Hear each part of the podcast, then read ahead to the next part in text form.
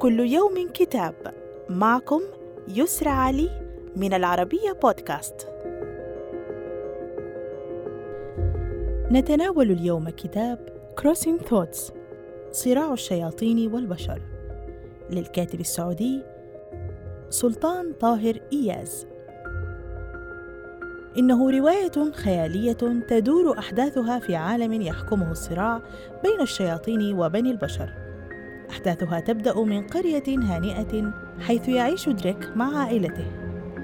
ولكن في لحظة معينة يتغير عالمه تماما عندما يشن جيش من الشياطين هجوما على قريته فيحرقونها ويقتلون من فيها لكنه ينجو من ذلك الرعب بمعجزة.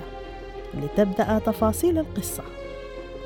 صدر الكتاب عن دار أولمبيا بابليشرز في لندن وإلى اللقاء مع كتاب جديد. Thank you.